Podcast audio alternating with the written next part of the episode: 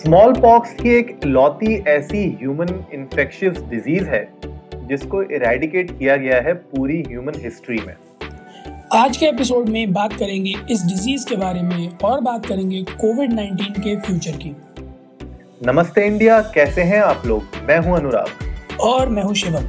अगर आप हमें पहली बार सुन रहे हैं तो स्वागत है। इस शो पर हम बात करते हैं हर उस खबर की जो इम्पैक्ट करती है आपकी और हमारी लाइफ तो सब्सक्राइब का बटन दबाना ना भूलें और जुड़े रहे हमारे साथ हर रात साढ़े दस बजे नमस्ते इंडिया में।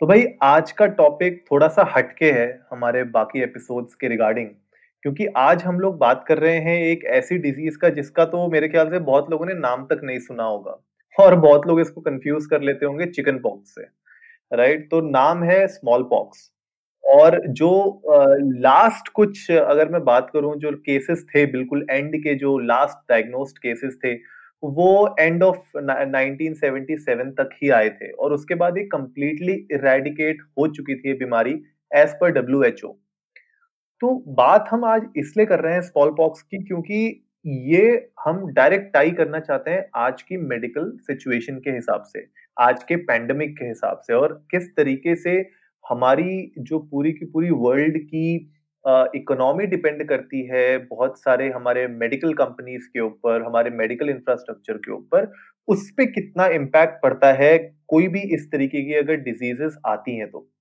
तो शिवम यार, लोगों को बताओ कि पहले कि स्मॉल पॉक्स होता क्या है? अनुराग स्मॉल पॉक्स एक अक्यूट कंटेजियस डिज़ीज़ है वेरियोला वायरस से होता था। और आपने बिल्कुल सही कहा कि लोग इसको चिकन पॉक्स से कंफ्यूज कर देते हैं बट थोड़ा डिफरेंट है उससे।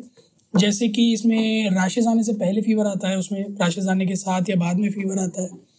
फ्लू जैसे ही सिम्टम्स होते हैं और you know face hands forearms वगैरह में राशेज और यू नो पिम्पल्स वगैरह आप महसूस कर सकते हैं। कुछ एज सच ट्रीटमेंट या क्योर नहीं है इसका इसका एक वैक्सीन है बट उसके साइड इफ़ेक्ट्स भी हैं, काफ़ी ज़्यादा। तो यू नो बहुत केयरफुली देना पड़ता है। हालाँकि अब इरेडिकेट हो चुका है। बट जब था, तब उस वैक्सीन के काफ़ी हद तक साइड इफेक्ट्स देखने में आए थे लॉन्ग रन में। और सबसे बड़ी बात तो ये थी यार कि इस डिज़ीज़ का जो मोर्टेलिटी रेट था, वो बहुत हाई था। एंड ऑफ़ कोर्स क्योंकि अब हम बात कर रहे हैं 1900s की, जहाँ पे हमारी मेडिकल साइंस इतनी इवॉल्व नहीं हुई थी। लेकिन अगर मैं बात करूँ तो यार ऑलमोस्ट थर्टी परसेंट से ज़्यादा इसमें केसेस होते थे बच्चों पे। और सर्वाइवल केस भी बहुत कम होता था जिसमें यू you नो know, कुछ केसेस में ऐसा होता था कि अगर ये आँख के आसपास अगर फैल जाता था तो ब्लाइंड भी हो जाते थे आप।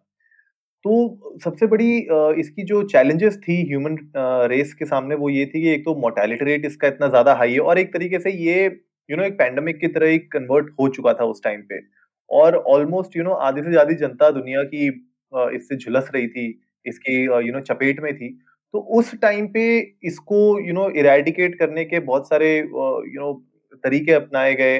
लेकिन उससे पहले बात करना ये भी ज़रूरी है कि ये फैला कैसे? क्योंकि यू नो कोविड नाइनटीन की सिचुएशन जो आज की डेट में हो रखी है, ये भी एक इन्फेक्शियस डिज़ीज़ है राइट कम्युनिकेबल डिज़ीज़ है।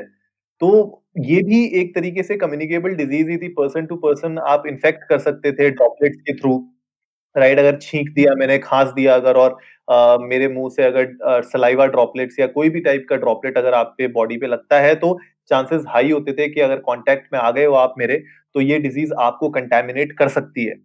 तो एक थोड़ा सा यू नो सिमिलैरिटी भी है इसमें किस तरीके से ये फैल रहा है यू नो ह्यूमंस के बीच में।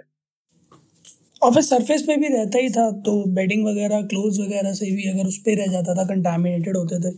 उससे भी फैल सकता था ना? बिल्कुल यार। तो सिमिलर बिल्कुल काफ़ी हद तक जिस तरह से यू नो एक्सपेंशन इसका होता है या स्प्रेड इसका होता है वैसे ही कुछ कुछ उसका भी था। बिल्कुल यार बिल्कुल, काफ़ी हद तक। बिल्कुल। और देखो यार बात ये भी थी इसमें कि अब जैसे कोविड नाइनटीन में तो क्या हो रहा है कि जो लोग रिकवर हो रहे हैं उनके फिजिकली उनपे कुछ ऐसा इम्पैक्ट देखने को नहीं मिल रहा है जहाँ तक अभी तक हमने देखा है। जो लोग क्योर हुए हैं उनको फिजिकली कोई डैमेज नहीं हुआ है कोई उनके ऑर्गन में कोई प्रॉब्लम नहीं हुई है। लेकिन जब स्मॉल पॉक्स में अगर आप सरवाइव भी करते थे लेकिन आपके जो यू नो स्कार्स आपकी बॉडी में रह जाते थे और आप देख सकते थे कि आपके यू नो आप चिकन पॉक्स से हील हुए हैं और more than 300 million people died because of smallpox तो ये भी यू you नो know, अपने टाइम पे एक बहुत ही जानलेवा बीमारी रही है। और उसमें से अनुराग मैक्सिमम जो जितने भी लोगों को हुआ ये और वो सरवाइव करे उनमें से मैक्सिमम पे ऐसा हुआ कि ना कि काफ़ी हद तक स्कार्स रह गए परमानेंट स्कार्स हो गए। हम्म। या फिर डिफॉर्मिटीज आ गई जैसे मतलब you know ear nose lips वगैरह का लॉस या टिश्यूज का लॉस हो जाना या ब्लाइंडलेस आ जाना। बिल्कुल। तो काफ़ी ज़्यादा मतलब फ़िज़िकल डैमेज इस डिसीज की वजह से हुआ था। And there was basically because of you know rashes तो अगर बहुत ज़्यादा सीवियर हो गया था तो एक तो मतलब इचिंग बहुत होती है आप कर नहीं सकते। किया तो जख्म हो जाते थे फिर वो भरते नहीं थे इतने आराम से। सो so, बहुत मुश्किल था। और अपने आप में बहुत ही अजीब तरह एक तो यू नो जैसे कोरोना के केस में यू नो पीपीई किट्स वगैरह है या जो भी है तो आप जो है पेशेंट को किसी तरह से हेल्प कर सकते हो। बट ये तो ऐसा था जिसमें खाने पीने का भी बहुत ज़्यादा होता था और जो है यू नो डाइट भी आप ना ढंग से ले सकते थे। वीकनेस बहुत ज़्यादा और फीवर कांस्टेंट रहता है। फ्लू जैसा होता ही है। हेडेक भी सीवियर रहता था। तो ये बहुत बहुत ही यू नो डेंजरस था। हाँ और गैस करोगे ये कहाँ से शुरू हुआ था? कहाँ से? अफ्रीका से? चाइना। भैया। अरे नहीं हाँ जी। ये हुआ था चाइना में स्टार्ट हुआ था अराउंड फिफ्टीन हंड्रेड में। बहुत पुरानी बीमारी है ये। ओके। तो फिफ्टीन हंड्रेड में ये भी भैया चाइना से ही बोला गया है कि स्टार्ट हुआ था। जो अर्ली सिम्टम्स दिखे थे वो चाइना में ही दिखे थे। और उसके बाद ये यूरोप में गया यू नो एशिया से घूमता हुआ यूरोप पहुँचा। तो आप यू नो खैर ये बात तो अलग है लेकिन जो बिल्कुल सही कह रहे हो कि यार जिस तरीके से इसमें कॉम्प्लिकेशंस थी और मोर्टेलिटी रेट इतना इसका ज़्यादा हाई था तो यार बात ही करते हैं कि हम देखो कि जो वैक्सीन आई थी इसकी राइट वो सेवनटीन हंड्रेड में ही आ गई थी इसकी सेवनटीन नाइनटी सिक्स में ठीक है एडवर्ड जेनर राइट सबने जो है अपनी किताबों में एनसीआरटी में पढ़ा होगा डेफिनेटली इनका नाम। 1796 में ही इनने पहली सक्सेसफुल वैक्सीन इसकी इंट्रोड्यूस कर दी थी। और उसके बाद यू you नो know, आप देखो कि ऑलमोस्ट उसके बाद भी 200 साल लग गए Uh, कि आप end of the day you know उसको कंप्लीटली इरेडिकेट कर पाए। लेकिन बिग पॉइंट जो आज के एपिसोड में हम बात करना चाह रहे हैं वो ये कि इरेडिकेशन तो हुआ कम से कम। तो बात अब यही आ रही है कि आज के एपिसोड में हम ये बात करना चाहते हैं कि भाई जो कोविड नाइनटीन की करंट सिचुएशन है वो भी इस तरीके से है कि आप ये तो मान के चलो कि ये डिज़ीज़ ऐसी तो नहीं है कि रातों रात चली जाएगी राइट अगर अगर सेवनटीन हंड्रेड्स में यू you नो know, मैं समझ सकता हूँ कि जिस तरीके से हमारी मेडिकल एडवांसमेंट्स नहीं थी लेकिन 200 साल लग गए। लेकिन अभी भी मुझे लगता है देखो कुछ टाइम तो लगेगा ही इसकी एक हार्ड कोर इसका एक यू नो वैक्सीनेशन निकालने का। इरेडिकेशन की तो बात ही भूल जाओ। इरेडिकेशन तो बहुत दूर की बात है क्योंकि आप देखो इबोला के बारे में बात कर ले हम लोग सार्स के बारे में बात कर ले हम लोग स्वाइन फ्लू के बारे में हम लोग बात कर ले। ये भी सारी की सारी जो बीमारियाँ आई राइट इनने इफ़ेक्ट किया हमें लेकिन ये अभी भी हैं ये इरेडिकेट नहीं हुई हैं। तो मुझे तुम्हारा क्या पॉइंट ऑफ़ व्यू है इसमें? यार मुझे तो ऐसा लगता है कि अभी भी यू नो अगर कल को वैक्सीन सक्सेसफुली मार्केट में आ भी जाती हैं तो ये COVID nineteen you know environment में तो रहेगा ही रहेगा। मैं तो अनुराग केजरीवाल जी की बात को बार बार रिपीट करता हूँ कि जो है ना ज़िंदगी का हिस्सा बन गया है तो इसके साथ जीना सीखना पड़ेगा। तो ये यार ये बिटर ट्रुथ है। कि इस तरह के जो डिसीजेज हैं, वो आपकी लाइफ का पार्ट बन जाते हैं। ऐसा कतई नहीं है कि वैक्सीन आ जाएगा तो केसेस आने बंद हो जाएँगे। हो सकता है कम हो जाए बट आपको इक्का दुक्का सुनने में मिल जाया करेंगे। और ये काफ़ी लंबे समय तक चलेगा। क्योंकि अब तो एयरबॉर्न होने के भी चांसेस हैं और मतलब इतना कोई सेट ट्रीटमेंट है नहीं। वैक्सीन अगर आज की डेट में कोई कारगर निकलती भी है तो उसका मास प्रोडक्शन होते होते मेरे ख्याल में तो चार पाँच महीने लग जाएँगे।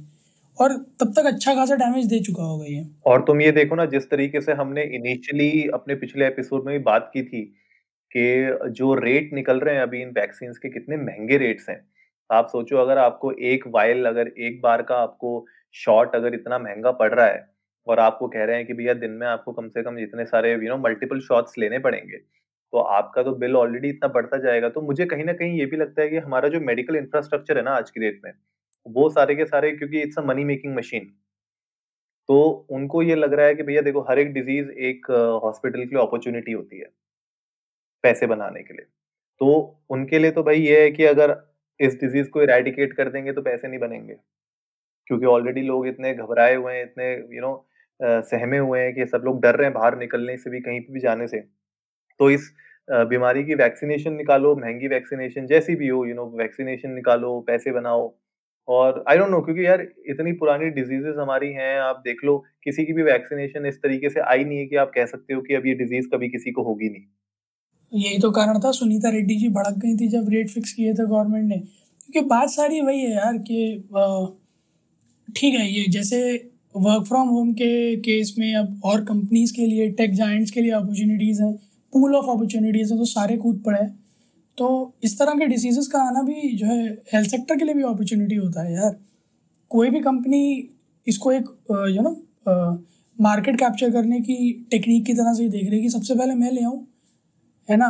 पर रेट इतने ज़्यादा हो और यू नो टाइम ड्यूरेशन ज़्यादा हो इफ़ेक्ट्स लंबे टाइम तक जो है रखने के लिए आपको एक ट्रीटमेंट या सेट कोर्स लेना पड़े। तो everybody is trying to you know bring out और make customers out of this disease यार हमारा मतलब पॉइंट यही है इस एपिसोड में कि हम ये बात करना चाहते हैं कि ठीक है एंड ऑफ़ द डे देखो बिज़नेस है आपका आपको हॉस्पिटल्स चलाने हैं आपको मेडिसिन बेचनी है there is nothing wrong in that but the thing is कि अगर यहाँ पे हम वैक्सीनेशन की बात कर रहे हैं तो क्या यू नो know, हम ये एक्सपेक्ट कर सकते हैं साइंटिस्ट uh, से और मेडिकल यू नो कंपनीज़ से जो फार्मास्यूटिकल कंपनीज़ हैं कि वो लोग इस तरीके की वैक्सीनेशन लेके आए जिससे इसको यू नो कम्प्लीटली रेडिकेट कर दिया जाए। क्योंकि स्मॉल पॉक्स जैसी बीमारी जिसने यू you नो know, इतनी ज़्यादा जिंदगियाँ ली हैं इतनी ज़्यादा लाइव्स ली हैं अगर वो इरेडिकेट हो सकती है उस टाइम पे जब मेडिकल साइंस की इतनी एडवांसमेंट थी ही नहीं तो यार आज की डेट में what is stopping us may be a will true सही बात है। Maybe a, maybe just a will to you know make a vaccine for its eradication. I i, I think uh, you, like you pointing it on the right direction. शायद हम जो है ना treatment बना रहे हैं। राइट right, बिल्कुल सही बोला। क्योर नहीं। बिल्कुल सही बोला। बस एक चीज़ हम बनाने की कोशिश कर रहे हैं जहाँ हाँ, से बस थोड़ा सप्रेस हो जाए वो कि यू नो हम हम हम बस ये कोशिश मुझे ऐसा लग रहा है ना कि कोशिश बस ये की जा रही है कि जो हॉस्पिटल भर रहे हैं ना वो जल्दी खाली भी हो जाए। ट्रू ट्रू या लोग घर में ट्रीटमेंट करा पाए। हम, हमारा एम ही मुझे लग रहा है कि यही है। क्योंकि अब मैंने उस दिन सुना गुजरात में कुछ लोग कुछ साइंटिस्ट हैं। उन्होंने कहा कि वेस्ट वाटर में भी मिले हैं, इसके यू नो पैथोजेंस तो वो लोग जो है based on the you know concentration in the water ये आइडेंटिफाई कर सकते हैं कि एक एरिया में कितने लोग हैं जो इफेक्टेड होंगे। But my whole point was कि आप एक एरिया में कितने लोग आइडेंटिफाई कर लोगे इफेक्टेड है, मान लिया। पर उससे नतीजा क्या निकलेगा? आप या तो कंटेनमेंट जोन बना दोगे, या फिर उन्हें क्वारंटीन कर दोगे, या जो भी करोगे। बट उससे बीमारी तो नहीं जा रही ना? बीमारी तो फैल ही रही है। नहीं, बहुत ही ज़्यादा वैलिड पॉइंट है मेरे ख्याल से शिवम, ये क्यों, क्योंकि बिल्कुल सही बोल रहे हो कि हम लोग सिर्फ़ एक ट्रीटमेंट का सोच रहे हैं अभी, कि यार, ठीक है, अभी इमिडिएटली थोड़ी बहुत चीज़ें चलने लग जाएँ। लोगों के पास एक दवाइयाँ आ जाए। मतलब इट्स लाइक यू नो जैसे इंसुलिन इंसुलिन के साथ क्या होता है? इंसुलिन के साथ यही होता है ना कि एक बार आप इंसुलिन लेना चालू कर दो ज़िंदगी भर लेनी पड़ती है फिर आपको। बिल्कुल। तो वो वही चीज़ है मेरे ख्याल से कहीं यू you नो know, ये एक और मनी मेकिंग मशीन ना बन जाए फार्मास्यूटिकल कंपनीज़ के लिए कि भैया आप तो ये ज़िंदगी भर आपको हर दिन शॉट लेना पड़ेगा या हर हफ़्ते शॉट लेना पड़ेगा इसका यू you नो know, कहीं कहीं ये वैसी सिचुएशन ना खड़ी हो जाए। मुझे भी वही लग रहा है अनुराग कि मतलब हाँ, बिल्कुल सही बात है कि पता चला जो है आप ईयरली आपके जो रेगुलर चेकअप्स होते हैं आप ईयरली कराते हो उसमें एक पार्ट ये भी होगा कि जो है आपको एक कोरोना वैक्सीन का यू नो शॉट लेना होगा। और फिर है ना फिर बच्चों का जो है वैक्सीनेशन जो है उसमें ये इंक्लूड हो जाएगा पता चला। बच्चों को तीन के साथ ये भी। हाँ, बिल्कुल बिल्कुल। तीन तीन जो है बच्चों को लगेंगे। और साहब जब आप जाओगे क्लिनिक पे तो कहेगा, आप फार्मेसी से इंजेक्शन ले आओ, आप इंजेक्शन लेने जाओगे, वो इंजेक्शन वाला बहुत प्यार से आपसे कहेगा, एक इंजेक्शन का बिल अट्ठारह सौ निन्यानवे रुपये हुआ भैया, है ना? तीन इंजेक्शन आप बच्चे के छः महीने में ठुकवाओगे इसके। तो I I can I can literally foresee after what you said and what our thought has come up to कि ये जो है ना, ये इंटेंट ही गलत हो रहा है फ़िलहाल। मेरे ख्याल से यार आई होप कि ये एपिसोड ज़्यादातर लोगों के पास पहुँचे। खैर हमारा मेन एम ये नहीं है कि हम किसी को भी डिस्करेज करें। हम तो सपोर्ट कर रहे हैं हर एक फार्मास्यूटिकल कंपनी को, हर एक हॉस्पिटल को, हर एक डॉक्टर को, हर एक नर्स को, हर एक मेडिकल स्टाफ को, जो लोग दिन रात लगे हुए हैं लोगों को ठीक करने में और इस प्रॉब्लम का सोल्यूशन निकालने में। लेकिन घूम फिर के बात ये भी है कि हमें लॉन्ग टर्म देखना है शॉर्ट टर्म नहीं देखना। तो कल को अगर कोई वैक्सीन आती भी है तो हमें ये मेक श्योर करना है कि यार वो वैक्सीन कितना कारगर है। ऐसा ना हो कि वो वैक्सीन तो निकाल दे लेकिन बोले कि भैया हर हर हफ़्ते आपको इसका शॉट लेना पड़ेगा for the next five years तो कोई सेंस नहीं बनता फिर उसका। तो लेट्स सी कि क्या होता है। आई होप आप लोगों के पास तक ये पहुँचे और जो लोग हमें सुन रहे हैं, आगे इसको शेयर करें ताकि और लोगों तक भी ये बात पहुँचे। शायद हम लोग की थॉट्स मिलते हों, हम रेजोनेट कर पाए आप लोगों के साथ। और अगर आप लोगों के कोई और दूसरे ओपिनियंस भी हैं तो वो भी हमारे साथ ट्विटर में हमें बताइए। We would love to have a debate on that और हमें भी आपके व्यूज़ जानने हैं। तो इंडिया अंडर्स को नमस्ते पे आप हम लोग को ट्वीट कर सकते हैं और बता सकते हैं कि what we are saying is it making sense और नॉट तो जल्दी से सब्सक्राइब का बटन दबाइए और जुड़िए हमारे साथ हर रात साढ़े दस बजे सुनने के लिए ऐसी ही कुछ मसालेदार खबरें। तब तक के लिए नमस्ते, नमस्ते इंडिया, इंडिया।